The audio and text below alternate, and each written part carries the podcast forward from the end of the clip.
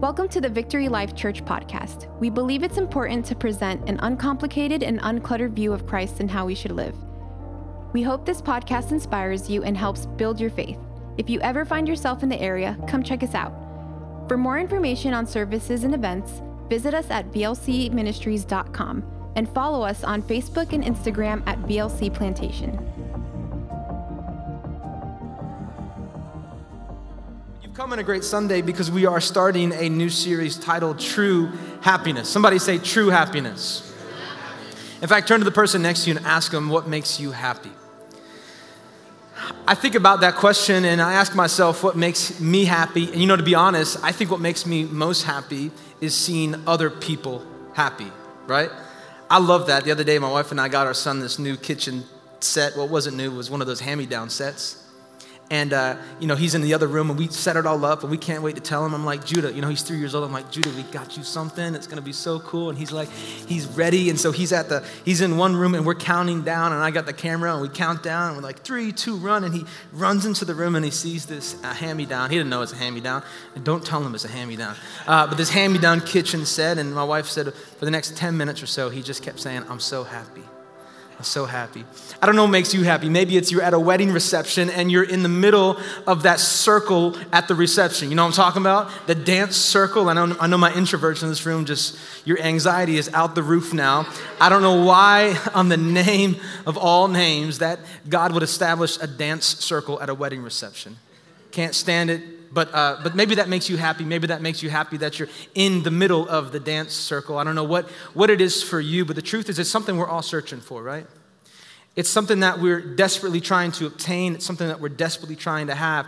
We want it, we need it, and quite frankly, does God want us to be happy? And so, what if I told you we found um, the secret of happiness? What if I told you we've always had it? What if I told you it was right in here? And the Word of God. And it wasn't through receiving anything, it wasn't through experiencing anything, but it was actually through obedience. Somebody say obedience. Does God want us to be happy? Maybe you've heard this before. You know, happiness stems from what's happening, but joy stems from who? Jesus. And so I can be happy if XYZ is happening, but if XYZ is not happening, can I be happy? Um, maybe not all the time. Certainly, I want to be happy, but I can't always. But I can find joy because James even, James even tells us in chapter 1 and verse 2 consider it pure joy. Somebody say joy. When you face trials of many kinds, knowing that those trials help you and allow you to develop perseverance. You know, write this down if you're taking notes. Joy is not a season, but it's a way of living. Joy is not a season, but it's a way of living. Happiness can be momentary. Depending on what's happening, I can be happy. But joy is something that I can experience all of the time because happiness can even come through sin, right? Happiness can even come through things that are wrong. So, to answer the question, does Jesus want us to be happy? I do believe God wants us to be happy, but not at any cost. But I know that He wants us to be joyful in all situations, in all circumstances. Joy is not something that we do once, it's not something that we experience one time, it's not something that we um, apply to certain situations. It's a way of living and so, although I may not always feel it, I certainly know it, and I can hold on to it that one day, somebody say, one day, one day at the end, I will spend eternity with my King, the name above all names. And so, uh, we're going to go to Deuteronomy chapter 5 if you have your Bibles. Deuteronomy chapter 5. And I want to discover together how to obtain the secret of true happiness. And uh, before we even talk about that, what I think we need to do is maybe clean house a little bit. I think in order to receive some things, we have to release some things.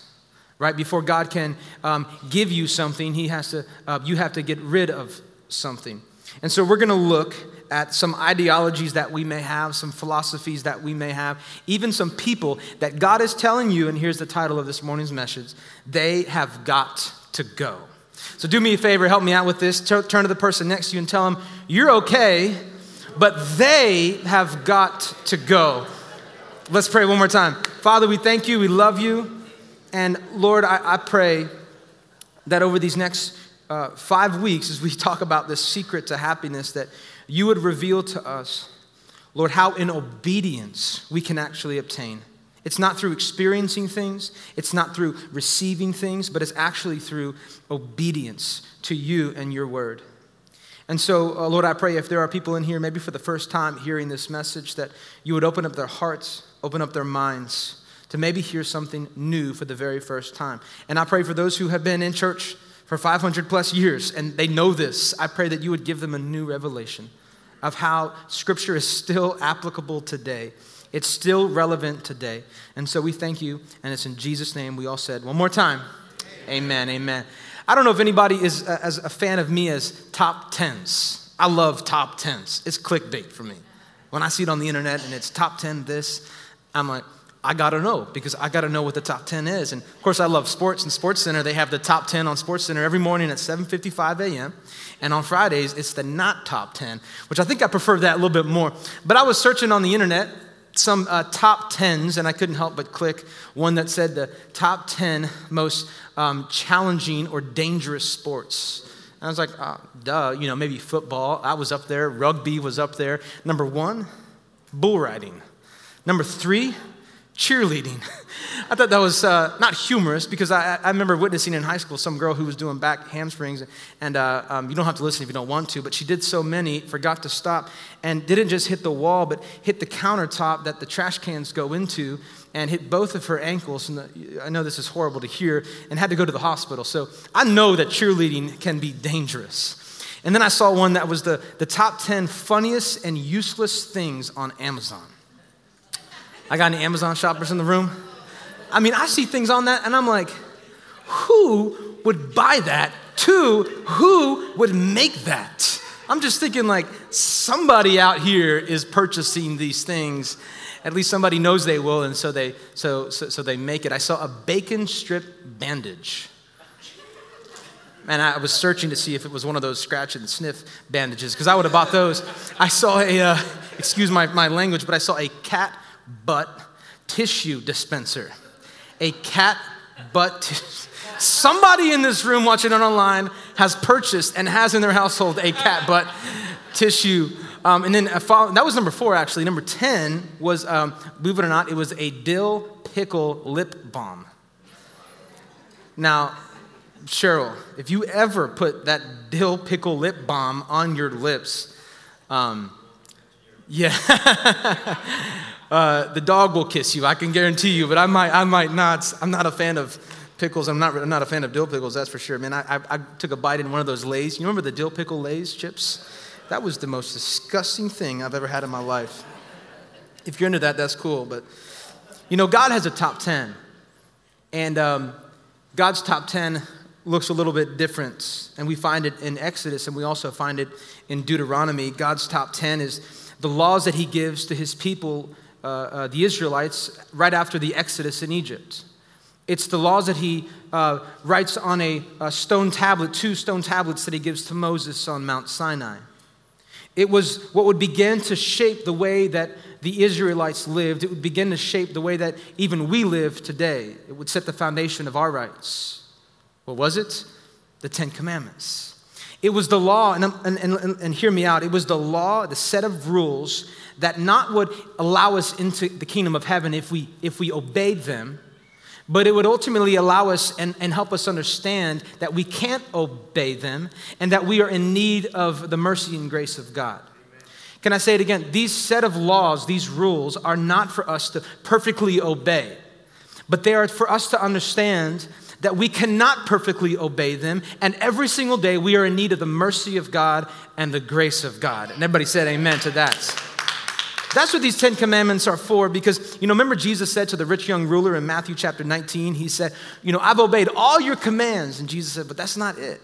There's still some things that you have to let go of. There are still some things that need to be released from you. There's a mindset that needs to shift because if following the rules gained us entrance into the kingdom of heaven, I have bad news. We would not be there. I wouldn't be seeing you, and you wouldn't be seeing me. In fact, we'd probably see each other someplace else.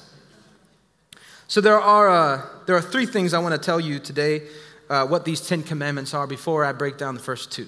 So for the next five weeks, we're going to break these Ten Commandments down. And today I'm going to break down the first two. But what I want to do is kind of give us an overview of what these Ten Commandments are. So if you're taking notes, I want to give you three things. Ten Commandments, number one, they're positive.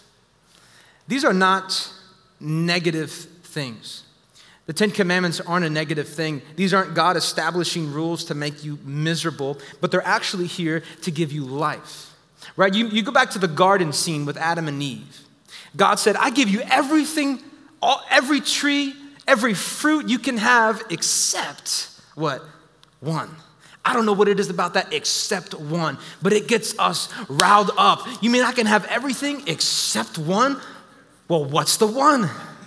What is it? I gotta see. And we abandon everything that we're given all life, all goodness, all greatness because we wanna see what the one thing is that we are missing out on. And that's how the enemy traps you. That's how the enemy, that's how the serpent trapped um, um, Adam and Eve. How, how would a God be so strict with you? Why would he be holding back pleasures and happiness? Why would he hold, why would God do that to you? And the enemy does that today. It says, um, you know, those are, those are all great but there's some other things that are really good.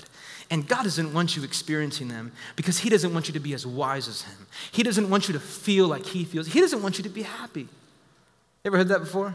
I can't be a Christian because I just can't be happy because there's too many rules, there's too many regulations, there's too many things that God is commanding us. But really, God is saying, I've given you everything, all of it, except, except one. The commandments that God gives us are passionate. In fact, Paul says in Romans 7, verse 21, he says, Although I want to do good, how many of us believers in the room, we want to do good? I, I, I don't wake up looking to sin. I don't wake up looking to destroy somebody. I don't wake up looking to get angry at people on the street. Some people do, I don't. And I think many of us, we don't just wake up wanting to be, you know, angry at God. We don't wake up looking to make mistakes. Paul says that I want to do good, but evil is all around me. Everywhere you go, as soon as you step out and start doing things for God, evil is there. As soon as God says, I've given you everything, the enemy says, but there's one thing that you don't have that you need. As soon as good is done, evil is following right behind it. The commands of God, church, are to help you, not to hurt you. Amen? They're here to help you, not to hurt you. So they are positive. They're also passionate. Somebody say passionate. God hates sin. Sin is what hurts us, sin is what separates us from God. And He wants us to obey Him. And I would go as far as to say this that the Ten Commandments are one of the most, um, um, one of the most strongest expressions of God's love for His people in the Bible. The Ten Commandments are one of the most strongest expressions of God's love in the Bible. I'm going to go to Deuteronomy chapter 5, verse 6. This is going to be out of the ESV translation. And we're going to go back to verse 1, but I want to hit verse 6. Um, Moses is repeating what God is saying, and he says, I am the Lord your God who brought you out of the land of Egypt, out of the house of slavery. In other words, Moses, tell the people what I did for them. Tell them how I saved them. Tell them how I've loved them. Tell them how I spared their life. Just, just, just, just tell them before you throw out all the commands. Tell, tell them first. This is, this is what my wife and I were doing the other day when my son was outside and putting sunscreen on him. Now, my son is three years old and he does not like putting sunscreen on it. And I get it. Man, some parents, including us, we just cake that stuff all over their bodies. He'd be looking like Casper the ghost going into that pool. And, and he doesn't want it, but you know, you got to go to them and you got to say, no, listen, um, you know, and, and I'd, I'd, remind him of things that we've done. If you're trying to get your kids to do something, remind them of how you've helped them, how this actually protects you, how this helps you, how we're to do amazing things. We're to jump in, we're to do that. And then ultimately he would say, okay, and then we just cake all the, all the sunscreen on his face. But this is what God is saying. You know, Israelites, remember what I did for you. Remember how I spared you. Remember how I took you out of bondage, took you out of slavery. Remember how I saved you. You were going to die, and I parted the Red Sea. Man, what would that have been like to be there? And so God is telling Moses, remind them, somebody say, remind them, remind them what I did. Remind them how I've loved them. Remind them how I've spared them. Remind them how I am so passionate for them. And so, for, for many of us, we go back to those moments where God saved you. You know, some of the most passionate people and obedient people that I know for the, for the word and for God are people who have been saved from much. Right? You know those people. There's, there's radical change in their life, and they love God more than anything. They were saved from much, And now they love much and they obey much because they know that the word and the commands of God are not here to hurt you, but here to help you. God loves you. Amen. So they are passionate. And lastly, they are protective. They are protective. They're essentially the, the boundaries created by God to protect us. I mean, we have boundaries everywhere we go. As soon as we walk out of this place, there are boundaries. The sports that we watch, right? There are boundaries to protect the athletes. The racing that we watch. I don't know if anybody watches NASCAR in the room, but there's usually one strange NASCAR fan. Uh, it's a joke. Uh, that there are boundaries to protect the drivers and the people. You know, even when we drive, maybe we don't watch NASCAR, maybe we don't watch sports, but we certainly have cars and vehicles and we drive on the road. There are boundaries, right? We can't just, just do whatever we want. Sure, we can. But we're going to get a fat ticket, right? I mean, sure, we can disobey the law. Sure, we can avoid the, the street signs and the stop signs. I mean, the stop sign to me means roll through, right? That's what, that's what that means. I mean, you know, green light means go. That's obvious. Not for some people in South Florida. Green means go. I'm speaking to myself now. I'm not just speaking to those people. But if you're behind me and um, it's green and I don't go, odds are I'm in deep prayer or I'm on my phone. But just please don't honk. You know, give me a double tap honk. Don't give me the one honk. You know what I'm talking about? Like the, the, the hold it down, because then I'm going to get aggressive and might lose fellowship with the Lord. Just give me a, give, me a, give me a, give me a double tap, right? I mean, come on, can we praise God for the double tap people? That, that's, what, that's what we need. Just give, me a, just give me a honk honk. Don't give me it. You give me that one time, I'm going to look back. And I might just not put my, my truck in park. Green means go, red means uh, um, check for camera lights, uh, and then run. And of course, yellow means speed up. We know that. That's obviously a joke for those of you who, have, who live here in Sunrise and you get that uh, red light uh, ticket. I have received one of those. And so, you know, we have, we have boundaries, and um, boundaries are good for us. Tell the person next to you, they're good for you. They're good for you. You know, loving parents give boundaries to their kids because they love them. A loving God gives boundaries to, to his children because he loves them. He wants to protect them. I'm reminded of the famous passage, Jeremiah 29 11, for I know the plans I have for you, declares the Lord. Right? Plans to prosper you and not to harm you, but to give you a hope and a future. Come on, can we just thank God for that scripture? Amen. That is so good.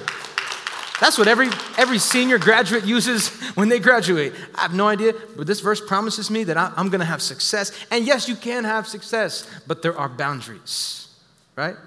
Because ultimately, what we're saying to our kids is these boundaries are here to help you, keep you safe, but also bring you success. Follow them. That's ultimately what God is saying to his children is these boundaries that I have, these, these rules that you are to follow, they're here to help you. They're here to keep you safe, and they're here so you can find success. Amen. So they are passionate, they are positive, and they are protective. You know, the first four commandments have to do with our relationship with God, and the last six commandments have to do with our relationship with each other. You know, a right relationship with God results in a right relationship with people. How many know that to be true? If we want to fix our, our, our, horizontal relationships, then we have to fix our vertical relationship. If we're going to try and get this right, because to be honest, so many of us, man, we got some strange relationships. We've got bitterness. We've got aggression. We've got unforgiveness, unrepentance. If we're going to fix that at all, then we have to fix this. Because how many of you know that once my relationship with God gets right, all of a sudden I want to start forgiving people? All of a sudden, I want to start finding restoration. It's strange. I would have never looked for that if I didn't know this. But now that I know this, all of a sudden, I want to seek repentance. I want to seek forgiveness. I want to restore relationships. I don't want anybody angry at me. My wife knows this. If anybody's angry at me, I'm going to your house, knocking on your door, and saying, Give me an explanation. And how can I repent and seek forgiveness? Because I don't like this. Now, I know there are some people that, you know, they have reasons and justifications, and that takes time, and I get that. But ultimately, our goal is to love people. That even means love your enemies. And so, if I'm going to have a right relationship with people, I've got to have a right relationship with God. And so, if I'm going to get the last six commandments right, you better believe I got to get the first four right. And so, let's, uh, let's break this down. Deuteronomy chapter 5, verses 1 through 5. I'm going to be reading out of the ESV translation. It says, Moses summoned all Israel and said to them, Hear, O Israel, the statutes, the rules that I speak in your hearing today, and you shall learn them and be careful to do with them. All right, guys, you know, come together. God is speaking, and when He is speaking, you better be listening. And if you're listening, you better be obeying. He goes on to say in verse 2 that the Lord our God made a covenant with us. Tell yourself, with me he made a covenant with us in Horeb, not with our fathers did the Lord make this covenant, but with us who are all here alive today. In other words, yes, God made this covenant with the fathers, but they are gone. In other words, the, the commandment that God is making isn't for those who um, were, are dead. God is making a commandment for those who are alive, which means this commandment, these commandments are relevant for us today. The Lord spoke with you face to face at the mountain out of the midst of the fire. Now, we know that God, nobody has seen his face. He even tells Moses, if man were to see my face, they would not live. Uh, that ultimately uh, is translating as um, a free communication, an intimate relationship, an intimate conversation. In verse 5, he says, While I stood between the Lord and you at that time to declare to you the word of the Lord. Remember, Moses is the mediator. For you were afraid. Somebody say afraid. These people were in fear. You know what's interesting is um, when you are in obedience, the voice of God is a voice that's encouraging. But when you are in disobedience, the voice of God is a voice that is correcting, that is disciplining, that is maybe we would view it as discouraging, but God would view it as correcting. And so these people were afraid because they were in disobedience. They just witnessed all the miracles that God has done. Now they're complaining. Now they're angry and, and, and now they're in fear and they don't want to they don't want to speak to God. So Moses goes on their behalf. And it says, For you were afraid because of the fire, you did not go up to the mountain. Verse 6 says, I am the Lord your God who brought you out of the land of Egypt, out of the house of slavery. Again, he's reminding them, I am passionate for you. I love you. So now we get to the first two commandments. Let's go to it in verse 7. First one You must not have know any other gods before me. God says, Look what I've done, and who could compare? Who could possibly compare? Who could even come remotely close to the things that I have done, to the things that I have shown you? Who, who could even do that? Certainly nobody. But, but people tried to put somebody there. People tried to put somebody in the place of God who would act as God, but unfortunately would not act as God. Reminds me of when, when Elijah was, uh, you know, with the prophets of Baal, and uh, they, were, they had the altar on Mount Carmel, and they were crying out to what they thought was God to say, Would you come down and help us? And meanwhile, God was showing them that nobody else can do what I do. Therefore, there should be no other God like me, no other God but me. And people are still putting things and people and ideologies in the place of where they want God to be and how they want God to act. You know, it was said, a story was told that there was a museum in China that had an exhibit called The American God. And at first I was like, that's interesting that people think that God is American. And then I read on it, and I, it wasn't that, because God is the God of all. And it goes on to say, um, in this exhibit of the American God, what do you suppose was there? A dollar bill. Man, I, I, I have seen, I know many have seen, maybe you've even experienced the destruction that this pursuit of money has. This, this destruction that um, our desire to want, our, our, our desire to crave, our desire to just say, I, I just, I just need more. I, I just want more. In fact, tell somebody next to you, I just need more. That's all I need. That's all I need, and everything's going to change. If I, if I just had some more, in 1 Timothy, verse uh, 9 in chapter 6, tells us that those who want, somebody say want, those who want to get rich fall into temptation and a trap and into many foolish and harmful desires that plunge people into ruin and destruction. For the love of money is a root of all kinds of evil. It says some people eager for money have wandered from the faith and pierced themselves with many griefs. You know, what Timothy is saying is that wealth isn't the issue, it's the desire for wealth. Right? There's a couple key words in here we read. It's those who want to get rich, fall into temptation and a trap. Those who um, are desiring this, it's this love of money. And some people who are eager for money have wandered from the faith and have pierced themselves with many griefs. Our desire to obtain more and hopes to receive more freedom actually brings more bondage. It doesn't give us freedom. I mean, I, I think in, in our society today, all around the world, it's just like, ah, if I could just have some more, if I could just have a few more dollars, then I could find what I need. If I just had a, a, you know, a few more investments, then I could obtain what I so desire. God, I would just be, I would, you know, I would be safe and good to honor you more and give you more if I, if I just had a little bit more. And Jesus tells us in Matthew chapter 6, verse 24, he says, Nobody can serve two masters. Either you will hate the one and love the other, or you will be devoted to the one and despise the other. You cannot serve both God and money. Oh, oh, oh okay. So I put God first, and, and then I put money. Let, let's be clear. That's not the case here. You know, what, what, what Timothy and what Jesus is saying is, and even this commandment is saying, is that, you know, once you have God and you know, at the top, then everything else can kind of line up. Imagine if I told my wife, you know, I said, Cheryl, you are at the, the top of my list. But then there's her and her and, you know, so and so and, you know, so and so and that, that other, you know, that person that DMs me. But, but you are at the top. Imagine if I said that while we were dating. You are at the top. I got plenty of options, but you are at the top of my, I wouldn't have a list.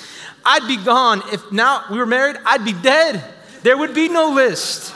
So this isn't kind of structuring, you know, your priorities and your God, saying, God, you come first, but then everything, you know, then, then, money is the next thing that I idolize and the next thing that I worship, and, and then, you know, my success is the next thing, and God is saying, I've got to be the only thing.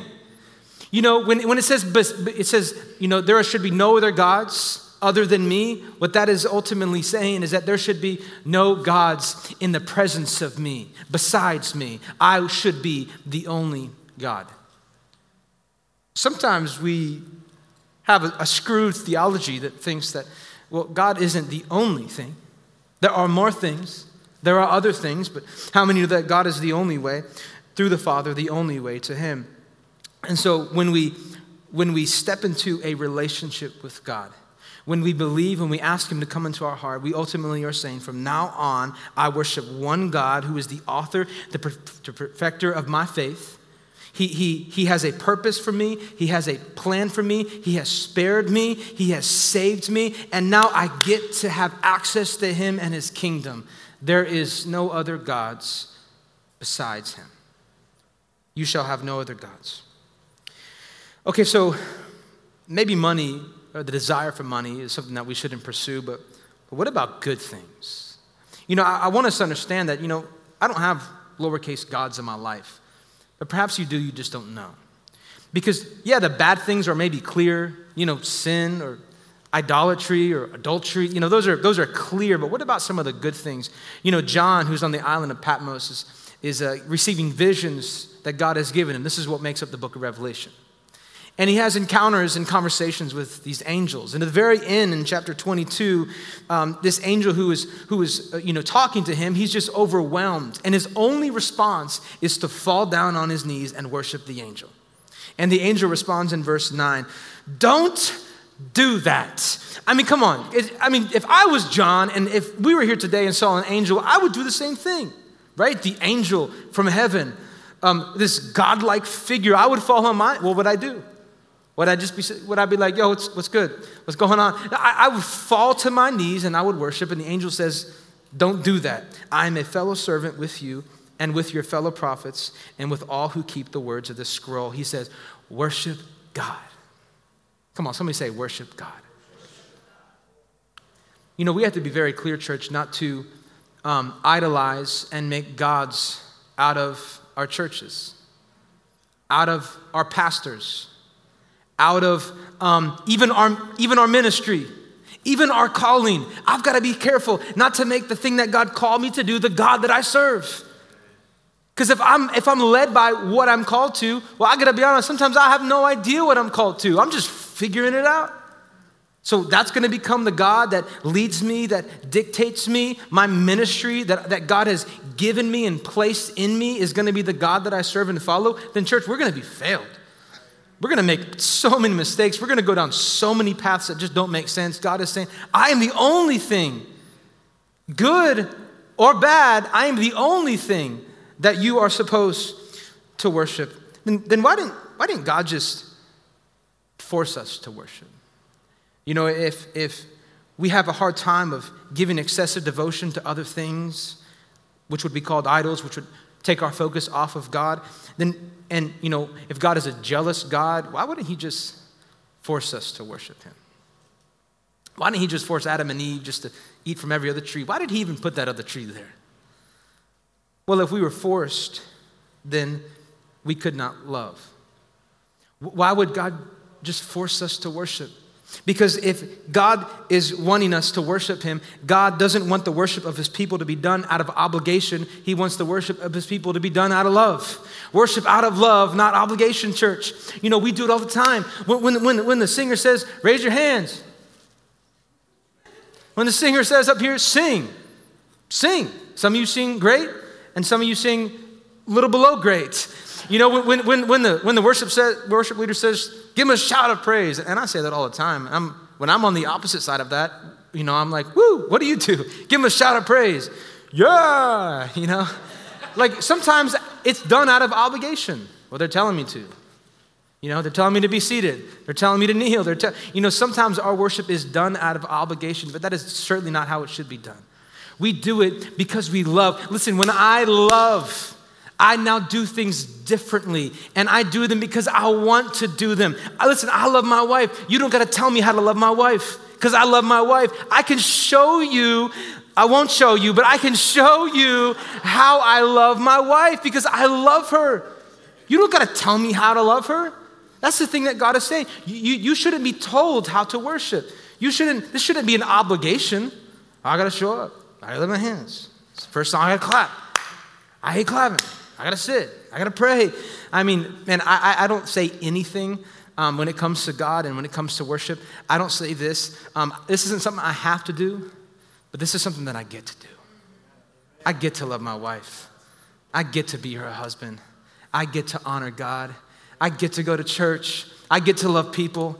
I get to hold off on the horn when somebody cuts me off. I get to show grace to those people who drive like that. I get to do that because they need it. I get to. I don't have to. If I had to, if I had to do it, I wouldn't want to do it. I would say no and I would rebel. But it's not something that I have to. It's something that I get to. I get to. Come on, say it out loud. I get to. Worship shouldn't be done out of obligation, it should be done out of love. Some of us are waiting on the instructions of God to worship Him. Some of us are waiting on the instructions of God to serve Him. Meanwhile, God is waiting on you. He is waiting on you. When you love, it just happens. So there are some things in your life that has taken the place of God. They become idols and they have got to go. Let me hit the second one. This is Deuteronomy uh, chapter 5, verse 8. Verse 8. It goes in to say, You shall not make for yourself a carved image or any likeness of anything that is in heaven above or that is on earth beneath or that is in the water under the earth. You shall not bow down, somebody say bow down, to them or serve them, for I, the Lord your God, am a jealous. So, no other gods before me. No carved images, nothing even in the likeness of what we would portray as a god or an idol. None of that. Certainly don't worship them. God is against idolatry. But Israel really struggled with this. Even though Israel saw these things, it just, sometimes it baffles me that Israel, you go back in the Old Testament and read the things that they witnessed manna from above. I mean, come on, that would be crazy. Seeing the Red Sea parts, how could you not have faith? Yet they still, they still struggled. They, they had a hard time with believing. They had a hard time with, with not wanting to, to put a face or something to the God that they serve. Because sometimes for us, it's hard. We, we want to see. I, I want to see God. Show me, God. I just, I just want to, I want to get a glimpse of you, and then maybe I'll believe. Well, it didn't work out for the Israelites. They saw everything. They saw all the miracles. Even the New Testament, the people saw Jesus heal things. Heal people, and still some doubted. Why would you doubt if you could see those things?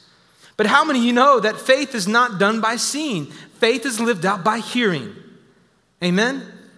If I all of a sudden got to see things, would that really change my faith? Maybe it might boost my faith in that moment, but guess what? I'm gonna wanna see something else.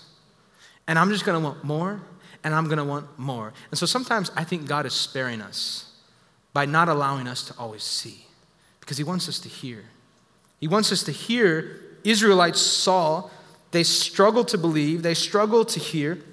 Even John tells Thomas in, in John 20, verse 29, he says, Because you have seen me, you have believed, but blessed are those who have not seen and yet have believed. That's it, believing in a God that we can't see. That's just so anti science, anti culture, anti everything that our world would say. It just doesn't make sense. How would you believe in something that you cannot see? And if you base your worship if you base your praise, if you base your thanksgiving off of only by what you see, then your worship, your praise, and your thanksgiving will only be done when you see. But do I have any believers in this room that are thankful that I don't see all the time, but I hear all the time the goodness of God? And because I hear, I can believe, I can praise, and I can give thanksgiving. Thank you, God, that I hear. I don't always need to see. In fact, I may never see, and that's okay because I have the word that is hidden in my heart. People needed to see, though.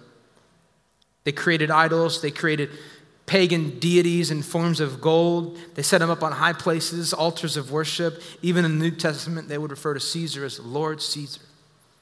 This was, this was radical to think that Jesus would come and say, I'm Lord, and don't worship anybody else. Unfortunately, for many of us, just like Israel, it's a sad chronicle of worship, idols, punishment, restoration, and forgiveness, and then right back to idolatry. You could write this down idol worship will deceive us and it'll destroy us. It'll deceive us and destroy us. Again, there are modern idols that you may have in your life that you don't even know that you are putting in the place of God. You are worshiping, and God is saying, It is going to destroy you. In fact, David writes in Psalms 135, it says, The idols of the nation are silver and gold, made by human hands. They have mouths, but cannot speak. They have eyes, but cannot see. They have ears, but cannot hear. Nor is there breath in their mouths. He's talking about things that are nothing, that are dead. And he says, Those who make them will be just like them and so will all who trust in them. No wonder why I can't do anything. No wonder why I can't experience anything. No wonder why I live in so much fear. No wonder why I live in so much doubt. No wonder why I'm always anxious. No wonder why I'm always scared. No wonder why I'm always fidgeting or biting my fingernails. Because I have placed something on the throne in my heart that is not God. And perhaps today, church, it's time to have a heart check. It's time to ask yourself who is on the throne in my heart? Because for those that say, man, I just need more, I just need more, greed is at the throne of your heart. If I just need to feel more, I just need to feel more and experience more, then pleasure is on the throne in your heart. I just need to do more. Just open up some more doors. Just give me some more hours. Give me some more time of the day than work is at the throne of your heart. And Jesus says there needs to be nothing other than God at the throne of your heart. Perhaps today you need to have a heart check. To say, God, who, who have I been putting um, on the throne in my heart? Because who I've been putting has been dictating how I've been living.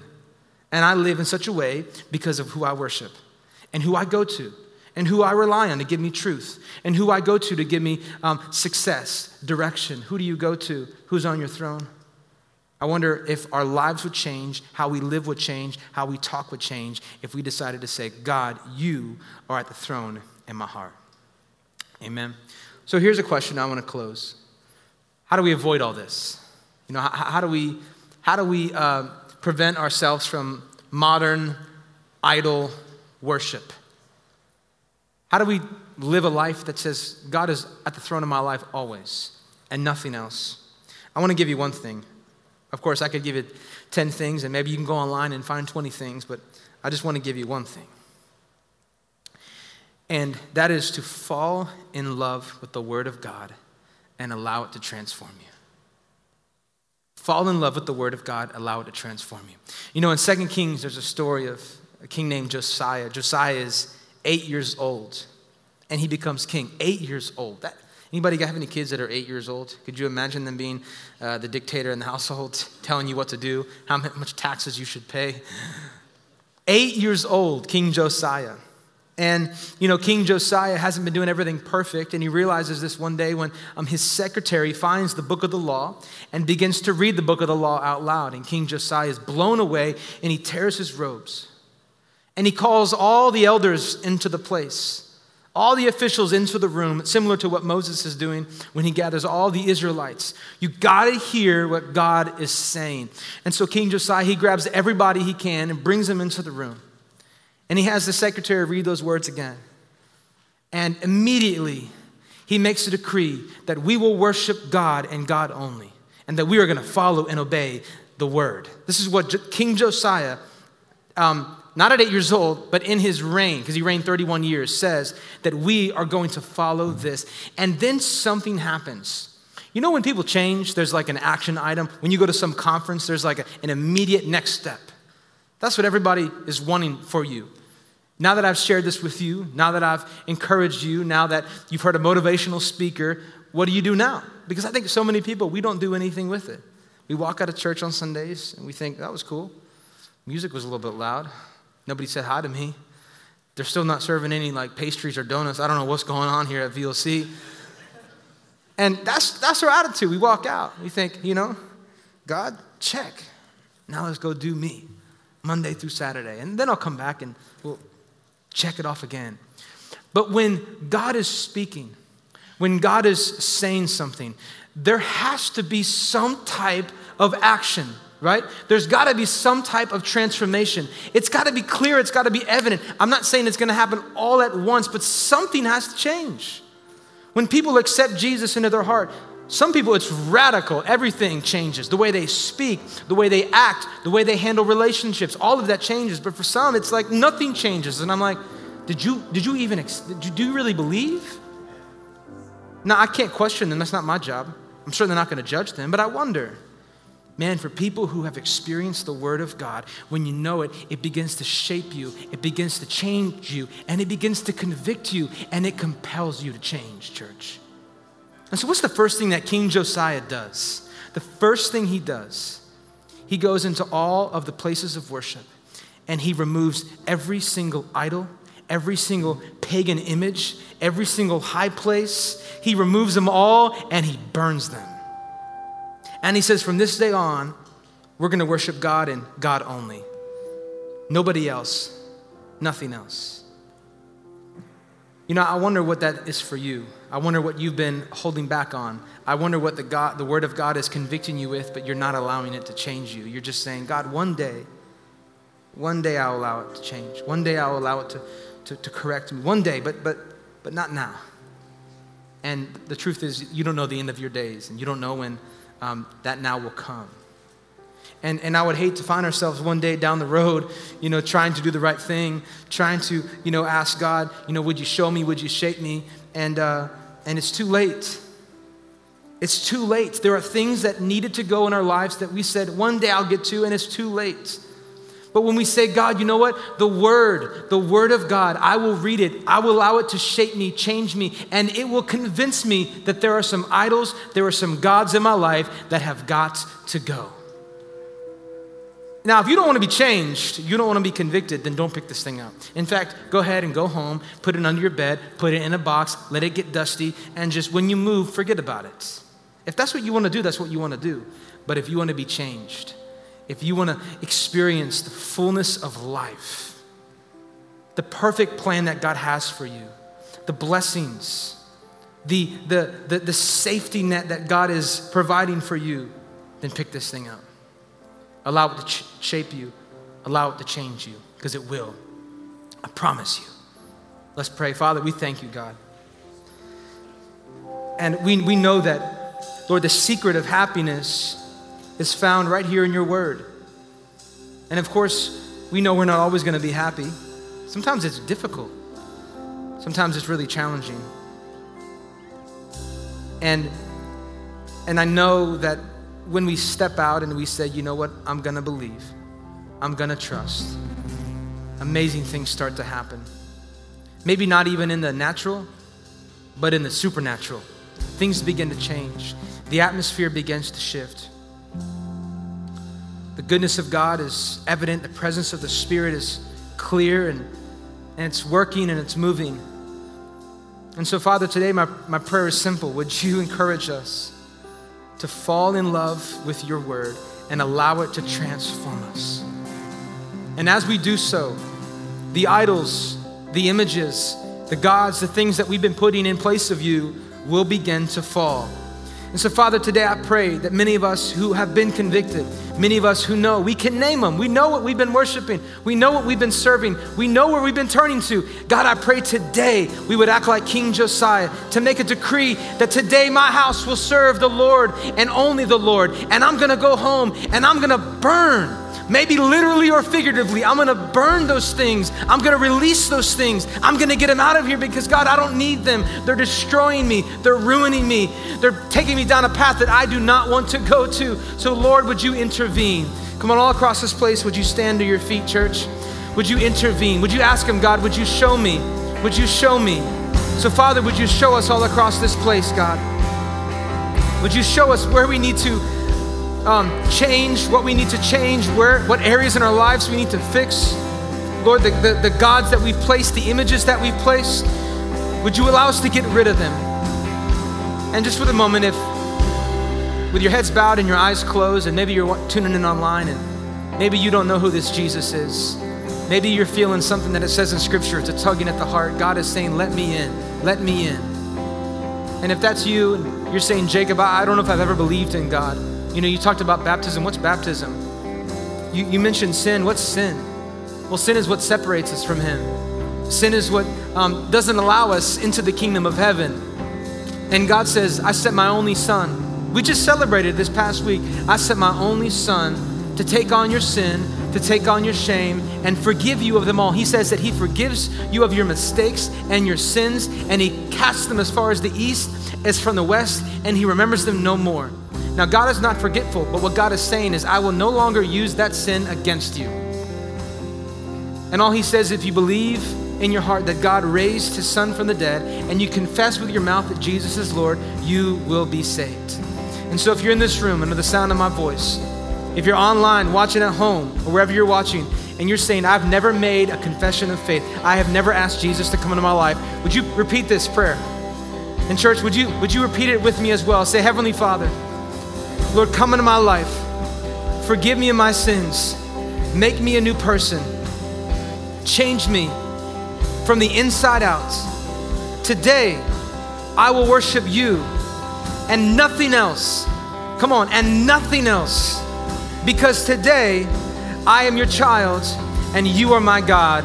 In Jesus' name, everybody said, Amen. Can we put our hands together for those who made that decision?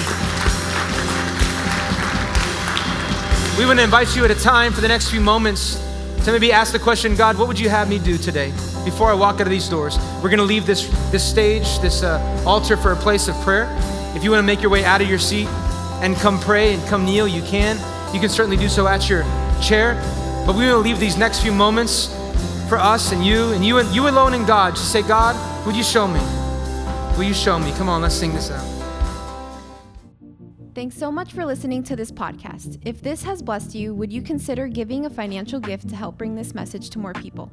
You can do that at vlcministries.com/give. You can also subscribe, rate, and share this podcast with your friends and family. Here's what we believe: living God's way, everywhere, every way, every day. We love you and God bless.